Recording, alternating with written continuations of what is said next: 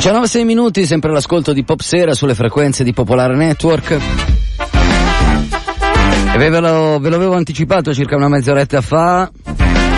Maurizio Landini a Pop Sera. Perché entrerà ufficialmente lunedì nella segreteria nazionale della CGL. Il suo posto alla guida della Fiamma verrà preso da Francesca Redavid.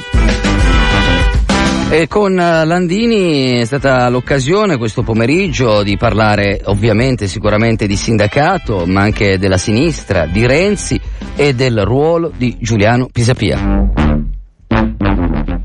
E allora lo andiamo a ascoltare Maurizio Landini, intervistato da Piero Bosio. Maurizio Landini, partiamo da una notizia di oggi. I dati diffusi dall'Istat ci dicono che ci sono 4 milioni 700 mila persone in povertà assoluta. Lei cosa dice? Il problema della povertà si combatte creando posti di lavoro e mettendo nella condizione le persone di poter vivere dignitosamente. E poi questo tema pone un problema di redistribuzione della ricchezza e quindi un sistema fiscale diverso e anche un sistema di tutele sociali e di sostegno al lavoro diverso. Lei pensa che esista ancora una differenza tra destra e sinistra? Sono le parole per le persone che hanno perso significato, perché se uno è un giovane precario ed è precario con un governo di destra e rimane precario con un governo di sinistra, è evidente che dal suo punto di vista non c'è una grande differenza. Dopodiché io penso che la, la, la, la differenza fondamentale sia proprio quella della giustizia sociale e se si mette al centro o no il lavoro. Rimanendo al tema, Landini, in che sinistra si riconosce? Con chi sta? Io sto con la CGL. Vabbè, detto ciò, cosa pensa in concreto? E penso che il problema che c'è è ricostruire una cultura del lavoro. Voglio fare un esempio così mi, lascio, mi faccio capire. Lo Statuto dei diritti dei lavoratori in Italia, se uno ci pensa, nel 1970 fu votata da tutto il Parlamento, anzi l'allora partito comunista, che era il partito che si definiva delle lavoratrici e dei lavoratori, si astenne sullo statuto perché considerava la soglia dei 15 dipendenti troppo alta. Quindi allora le forze, come si direbbe oggi, di destra, di sinistra, di centro, tutti votarono perché il lavoro avesse dei diritti e la Costituzione potesse entrare nei luoghi di lavoro attraverso lo statuto. Oggi siamo nella situazione all'opposto in cui quelli che dicevano di essere di sinistra del PD hanno cancellato lo statuto dei diritti dei lavoratori. Allora io credo che il problema che viene ancora prima è quello di ricostruire un'unità sociale del mondo del lavoro che non è mai stato diviso, frantumato e contrapposto come adesso. Senta, lei parla eh, di unificare il mondo del lavoro. Ricordo però il suo progetto di coalizione sociale che fu una sorta di fallimento. Sì, la coalizione sociale perché molti pensarono che noi volevamo fare un partito e che io volevo candidarmi in politica. Forse abbiamo sbagliato noi. Io ho passato più tempo a spiegare che non volevo fare un partito e che non era quella l'orizzonte che non affrontarla. Quello che io mi limito ad osservare è che dal punto di vista sindacale e sociale noi vogliamo ridare voce e riunire. Lo dico perché se ci pensiamo in realtà, guardiamolo, quali sono stati gli strumenti che ad esempio hanno permesso di far cadere il governo Renzi, la democrazia e la partecipazione. Il governo Renzi è caduto non con gli scioperi generali, è caduto quando i cittadini sul referendum sulla Costituzione hanno avuto la possibilità di andare a votare e di poterlo fare scegliendo in modo molto preciso. Landini non crede eh, in questo contesto che anche il sindacato, la CGL abbia delle responsabilità, dei ritardi di fronte al, ai cambiamenti nel mondo del lavoro, alla velocità dei cambiamenti della globalizzazione? Eh certo, anche noi abbiamo i nostri ritardi, abbiamo fatto i nostri errori, ci sono le nostre difficoltà, è evidente che il sindacato così com'è ha bisogno di cambiare, ha bisogno di rinnovarsi, ha bisogno di allargare la sua rappresentanza. Come è noto noi ci battiamo perché ci sia una legge sulla rappresentanza in più vorrei far notare che quello che è avvenuto in questi anni è che la, i diritti sono passati non attraverso uno scontro sindacale o battaglie sindacali che il sindacato ha perso, sono avvenute attraverso leggi fatte in Parlamento, senza che il sindacato e i lavoratori potessero dire niente. Le faccio una domanda molto precisa. La legge Forneri, i lavoratori hanno potuto dire se erano d'accordo no? Quando hanno tolto l'articolo 18 l'hanno chiesto le lavoratrici e i lavoratori italiani, quando hanno fatto il Job Act, i lavoratori, le lavoratrici, i giovani italiani hanno potuto votare no. Oggi siamo quelli che devono andare nelle aziende per chiedere di non applicare delle leggi balorde che sono state fatte dagli ultimi governi. Questo cambia anche i rapporti, questo rende più complicato tutto. Poi che il sindacato debba modificarsi e cambiare, sì. E quindi in che modo secondo lei il sindacato dovrebbe cambiare? Ci faccia un esempio concreto. Io ad esempio penso che è necessario pensare anche a una riforma dei contratti, a unificare i diritti. La Carta dei diritti che noi abbiamo presentato in Parlamento chiedendo che diventi il nuovo Statuto dei diritti dei lavoratori dice che bisogna arrivare al fatto che chiunque lavora, sia lavoratore dipendente, sia lavoro autonomo, quindi la persona che lavora deve avere dei diritti garantiti che oggi non ha, il diritto alla formazione, il diritto alla pensione, il diritto a un reddito se perdi il lavoro. Tornando alla destra-sinistra, Landini, come definirebbe Matteo Renzi? Ma lo, lo ha detto lui, non ho bisogno di definirlo io. Lui non ha mai detto che è di sinistra. Mi pare che le politiche che sta facendo, eh, siccome rivendica ancora il Job Act e tutto quello che ha fatto, mi sembra che siano elementi che al centro non mettono il lavoro e la persona, ma al centro mettono il mercato d'impresa. Quindi mi pare da questo punto di vista che in una definizione generale mi parrebbe più una forza di centro che guarda molto al mercato e ha come logica una logica piuttosto liberista, liberale, diciamo così, e tanto più che a un certo punto lui ha scelto in modo molto preciso conquistare, non ha scelto di cambiare il paese coinvolgendo il mondo del lavoro, i sindacati, eccetera, ma ha un'idea di disintermediazione, come si dice. No? Oggi dal Movimento 5 Stelle a Renzi pensano tutti che il problema è impedire che i corpi intermedi di rappresentanza, cioè che i cittadini e i lavoratori possano decidere di avere anche forme di organizzazione dirette che non passano semplicemente attraverso il voto.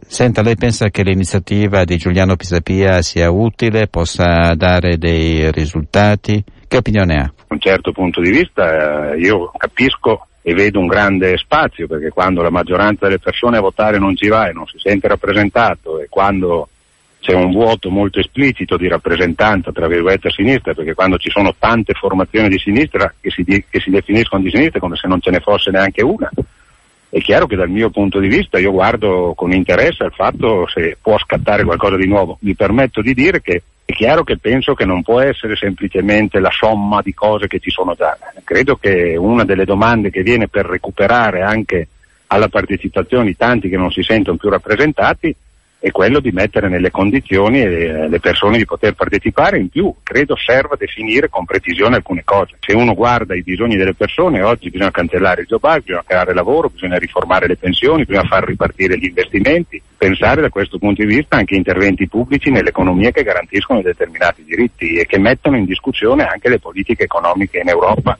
che in questi anni sono quelle che hanno bloccato tutto. Ecco, quindi penso che ci siano anche cose molto semplici e precise che vanno fatte, in più credo che bisogna combattere quella cultura che sta facendo vedere nel migrante nello straniero il pericolo. Il pericolo non è nelle persone che girano per il mondo, il pericolo è nei soldi che girano per il mondo senza frontiere e che addirittura hanno i paradisi fiscali. Maurizio Landini la saluto chiedendo se si sente tranquillo con il cambio al vertice della FIOM. Al suo posto subentrerà Francesca Redavid. Io sono molto tranquillo perché penso che ci sia un gruppo dirigente molto bravo, penso che Francesca abbia tutta l'esperienza e le capacità per essere non solo un elemento di continuità, ma per produrre anche un rinnovamento, anche generazionale, oltre che di funzionamento dell'organizzazione. E sono convinto che farà molto bene e gli auguro tutto il bene che posso e sono convinto che lei e gli altri che rimangono faranno ancora più forte la FION di quello che ho fatto io.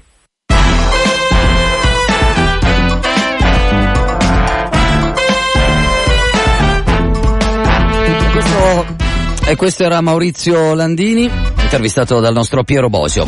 Apriamo adesso una pagina eh, locale, il nuovo regolamento per l'assegnazione delle case popolari in Lombardia. Ecco bene, non va bene. E non lo diciamo noi, lo denunciano i sindacati, la CGL, la CISL e la WIL che oggi hanno tenuto una conferenza stampa per presentare le criticità del nuovo regolamento. I sindacati hanno anche incontrato i membri della commissione Casa di Regione Lombardia per tentare di sistemare le cose. In studio mi ha raggiunto Alessandro Braga, buonasera Alessandro. Ciao Omar e buongiorno, buonasera anzi a tutte le ascoltatrici e gli ascoltatori. Sì, eh, sembra l'ennesima delibera trazione leghista della giunta di Maroni, una legge regionale approvata l'anno scorso, poi doveva arrivare il regolamento attuativo, doveva essere fatto questa primavera, è arrivato in ritardo di sei mesi qualche giorno fa. Oggi, come dicevi anche tu, i sindacati hanno prima incontrato, anzi hanno prima fatto una conferenza stampa e poi incontrato i membri della Commissione Casa di Regione Lombardia per spiegare a loro avviso quali sono gli aspetti che vanno sanati. Mi viene da fare un titolo, prima i Lombardi, anche in questo caso eh, Maroni e la sua giunta pensano a quello, con un regolamento che però poi di fatto va a discriminare non solo chi da meno tempo è residente nella nostra regione, ma va a penalizzare fortemente anche chi più ha bisogno di un aiuto in questo settore fondamentale. Benvenuta a Marinella Magnoni, della segretaria regionale della CGL, buonasera. Buonasera a voi. Buongiorno e benvenuta. Io eh, partirei da una questione formale che però formale non è. Il cambio del nome. Si parlava di case popolari, il nuovo regolamento che è figlio, come dicevamo, del, della legge regionale approvata l'anno scorso, parla di servizi abitativi. Una specie di maquillage, mi viene da dire, per rendere più appetibile, più bello, più moderno il, la cosa, ma di fatto non si vanno a risolvere i problemi di chi davvero ha bisogno in un settore come quello abitativo così importante importante. Io partirei da qui per le vostre critiche a questo regolamento. Sì, avete proprio ragione, è proprio così. Avete iniziato dicendo che il regolamento non va bene, continuiamo a sostenere che questo regolamento non va bene come non andava bene la legge 16. Senta. E cambiare il nome è proprio eh, un tentativo di dire con altre parole più moderne una situazione che non funziona ma non funziona per un motivo molto semplice, che non ci si mettono le risorse necessarie. Noi già lo scorso anno abbiamo fatto una proposta seria che era mettere a disposizione almeno l'1% del bilancio regionale per contrastare i problemi abitativi di tante tante persone lombarde. Ecco, eh, dicevamo eh, prima, prima i Lombardi, uno slogan uh-huh. abbastanza banale quando si parla di Lega Nord, eh, c'è una penalizzazione in base agli anni di residenza nella nostra regione, nelle nuove eh, modifiche per, eh, per poter avere l'alloggio, giusto? È giusto, è proprio, proprio così. Eh, noi diciamo prima le persone che hanno più bisogno, è evidente, perché eh, se eh, si tratta di edilizia popolare, al di là del maquillaggio del nome, non bisogna mai dimenticare che i soldi per fare le cosiddette case popolari li hanno tirati fuori i lavoratori e li hanno tirati fuori proprio per fare in modo di aiutare coloro che per tanti motivi, tipo adesso, perché questo vale per molti, la perdita del lavoro, ha bisogno di un alloggio dignitoso a un prezzo accettabile che non è eh, nel mercato. Eh, prima i Lombardi, è, soli- è la solita storia molto ideologica della Lega che fa spesso e che in questo caso eh, mette mano al regolamento eh, chiedendo i cinque anni di residenza in Lombardia e aggiungendo dei punteggi in più per chi risiede nel determinato comune dove ci sta l'alloggio, il che significa che solo eh, non per questioni di bisogno vero, di necessità d'alloggio legato alla situazione economica, ma solo perché si è in quel posto da più tempo hai diritto alla casa, cosa che non va bene. Eh, scartabellavo oggi, guardando un po' questo nuovo regolamento, anche i criteri, insomma le categorie per cui è necessario essere presenti per accedere appunto alla graduatoria, ad esempio per gli anziani un massimo del 30%, per le famiglie monoparentali un massimo del 20%, disabili 15%, famiglie di nuova formazione anche qui c'è un 20%, ma mi pare che e in questo modo andando ad incrociare le varie percentuali di queste categorie restino fuori invece eh, dei casi che invece sarebbero da privilegiare proprio per la loro indigenza e il loro bisogno vero di, di una casa. Certo, eh, anche qui eh, modernità nel linguaggio, li chiamano cluster invece di categorie, in realtà si è trattato semplicemente di mettere una serie di categorie e eh, chi rientra in queste categorie può fare domanda e avere diritto alla casa. Chi non ci rientra, che però magari è una semplice famiglia formata da padre, madre e due figli e, qualc- e, il padre e la madre hanno perso il lavoro, ma non sono coppie di nuova formazione, non sono anziani, eh, non sono forze della polizia, beh, se anche provano a fare domanda la casa non ce l'avranno. Senta, ecco, mi sembra ingiusto. C'è un altro aspetto che credo sia importante che voi avete sottolineato oggi nella vostra conferenza stampa, quella cosiddetta riserva per l'emergenza abitativa che mi pare di capire sparisce in questo nuovo regolamento. Ma eh, formalmente quella riserva rimane, però alla fine viene talmente ridotta che una piccolissima parte solamente eh, verrà, eh, verrà, verrà, verrà data la risposta. Quindi in realtà ancora una volta si fanno una serie di cambiamenti che non tengono conto del bisogno vero perché il bisogno vero è formato dalle persone che appunto sono in disagio economico e quindi non sono nelle condizioni di accedere al mercato normale, diciamo così. Marinella Bagnoni, un'ultima domanda, poi la salutiamo. Eh, voi oggi avete avuto questo incontro con la Commissione regionale, eh, quali le prossime mosse per cercare di sanare o perlomeno mitigare queste storture che avete sottolineato? Ecco, diciamo che questo incontro è l'ultimo di una serie di incontri perché eh, contrariamente a chi pensa che il sindacato si lamenta e protesta e basta, noi eh, siamo stati seduti ai tavoli tecnici e lì abbiamo fatto tutte le nostre proposte.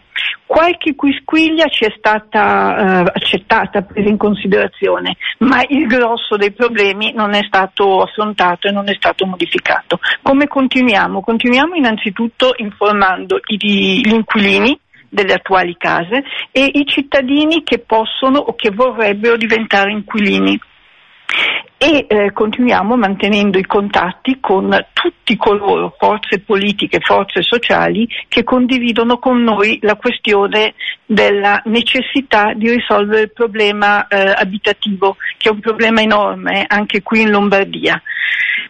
E, eh, di certo noi pensiamo che eh, si risolve quel problema se i politici, se la politica, compresa l'attuale eh, maggioranza, mh, attrazione leghista, decide di affrontare la realtà, di affrontare quali sono i problemi veri delle persone, perché altrimenti così, se si, ci si limita a sposare le ideologie, pure brutte come ideologie, i problemi restano, la povertà aumenta, il disagio e la rabbia crescono.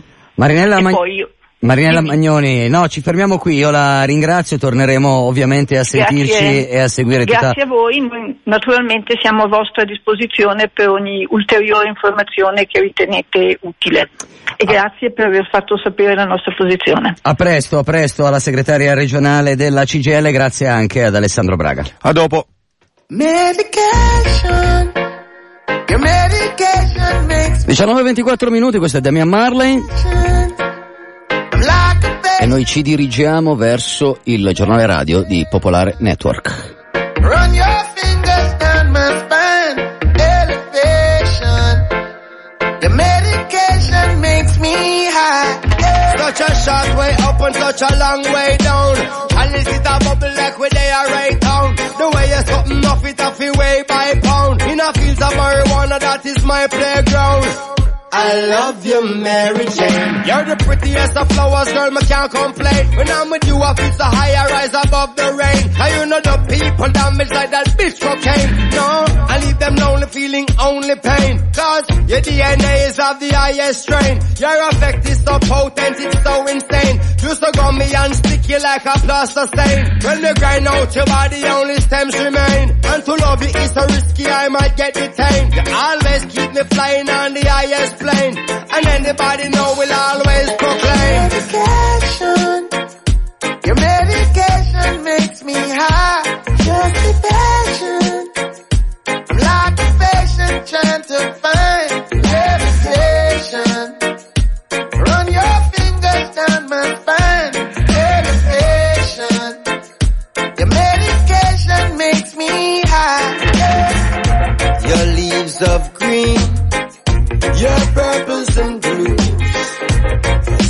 Little kids and old women too.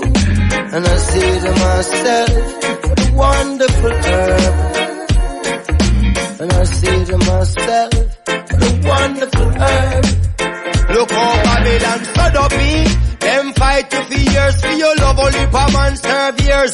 Babylon stood up in. For I know the whole of them are buy shares. You should be a celebrity amongst any tree across the seven seas for your energy, but you're an enemy. Catching felonies for the remedies in your recipes. Oh.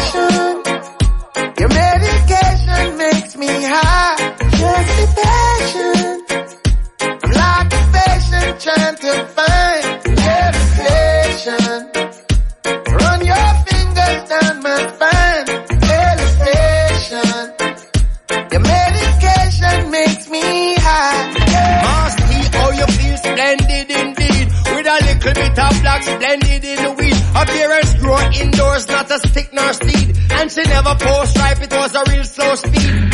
No fertilizer, natural baby feed. No cross pollination, she's a real pure breed. Cultivated with love and she's not grown for greed. She's everything I want and also all I need. E sono le 19 e 27 minuti gli ultimi secondi, sfumiamo di Damian Marley perché adesso diamo la linea al giornale radio di Popolare Network e noi ci sentiamo subito dopo con la seconda e ultima parte di Pop Sera.